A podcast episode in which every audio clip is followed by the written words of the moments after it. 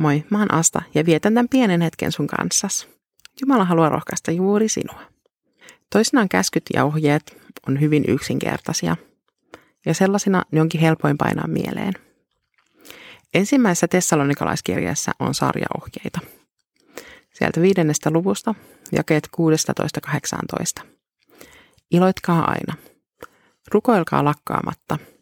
Kiittäkää kaikesta. Tätä Jumala tahtoo teiltä, Kristuksen Jeesuksen omilta. Tässä maailmanajassa iloitsemisesta ja kiittämisestä tulee koko ajan vaikeampaa. Normaaliuden rajoja ravistellaan. Uutiset on täynnä toinen toistaan huolestuttavampia asioita, ja kaikki ne tulee meitä koko ajan lähemmäs, joten niitä ei voi loputtomiin olla huomioimatta. Raamatussa meitä kehotetaan monesti rukoilemaan, turvautumaan Jumalaan ja luottamaan häneen. Ja tässä kohdassa se liitetään myös iloitsemiseen ja kiittämiseen. Näinä aikoina meidän tulee kiinnittää huomiomme erityisesti kaikkeen hyvään, jotta me ei menetettäisi meidän toivoa. Mä muistan edelleen muutaman vuoden takaa hetken, kun mä lähdin töistä ärsyntyneenä. Tuon päivän aikana kaikki mahdollinen oli mennyt pieleen, työt veny ylitöiksi ja mun iltasuunnitelmat meni pipariksi. Hyppäsin auton rattiin ja jostain aivopoimujen välistä mun mieleeni tuli vaan lause, kiittäkää kaikesta. Mieli oli hyvin kaukana ilosta ja kiitoksesta, mutta siinä hetkessä mä aloin kuitenkin kiittää kaikesta.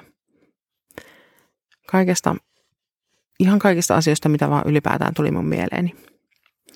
Lopulta myös siitä ärsytyksestä ja niistä ylitöistäkin.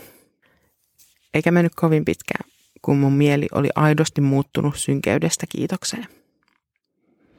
Siinä hetkessä mä opin, että jos me jäädään odottamaan hyvää hetkeä, sitä milloin ilo ja kiitos on meidän mielessä, niin ei niitä koskaan tule. Mutta me voidaan tehdä päätös iloita, kiittää ja rukoilla. Se ei ole pelkästään plussaa meidän omaan elämään, vaan se on myös sitä, mitä Jeesus meiltä omiltaan odottaa. Jos tämä tuntuu vaikealta, niin aloita jostain tosi pienestä. Kiitä ensin siitä, että sulla on laite, millä kuunnella tätä podcastia. Vaatteet yllä – sitten tunnustele, mitä tuntuisi kiittää siitä, että kahvi oli aamulla loppu, juna myöhässä ja tukkatakussa. Muista, että ne on kaikki olosuhteita, jotka Jumala on meille sallinut tai antanut. Ehkä vaan sen takia, että sä voisit harjoitella kiittämistä. Tai sitten jostain ihan muusta syystä. Rukoillaan. Isä, kiitos tästä uudesta aamusta, jonka olet meille antanut. Mitä se sisältääkään, niin tänään mä päätän iloita kaikesta siinä ja kiittää sua kaikesta. Amen iloista ja kiitoksen täyteistä päivää sulle.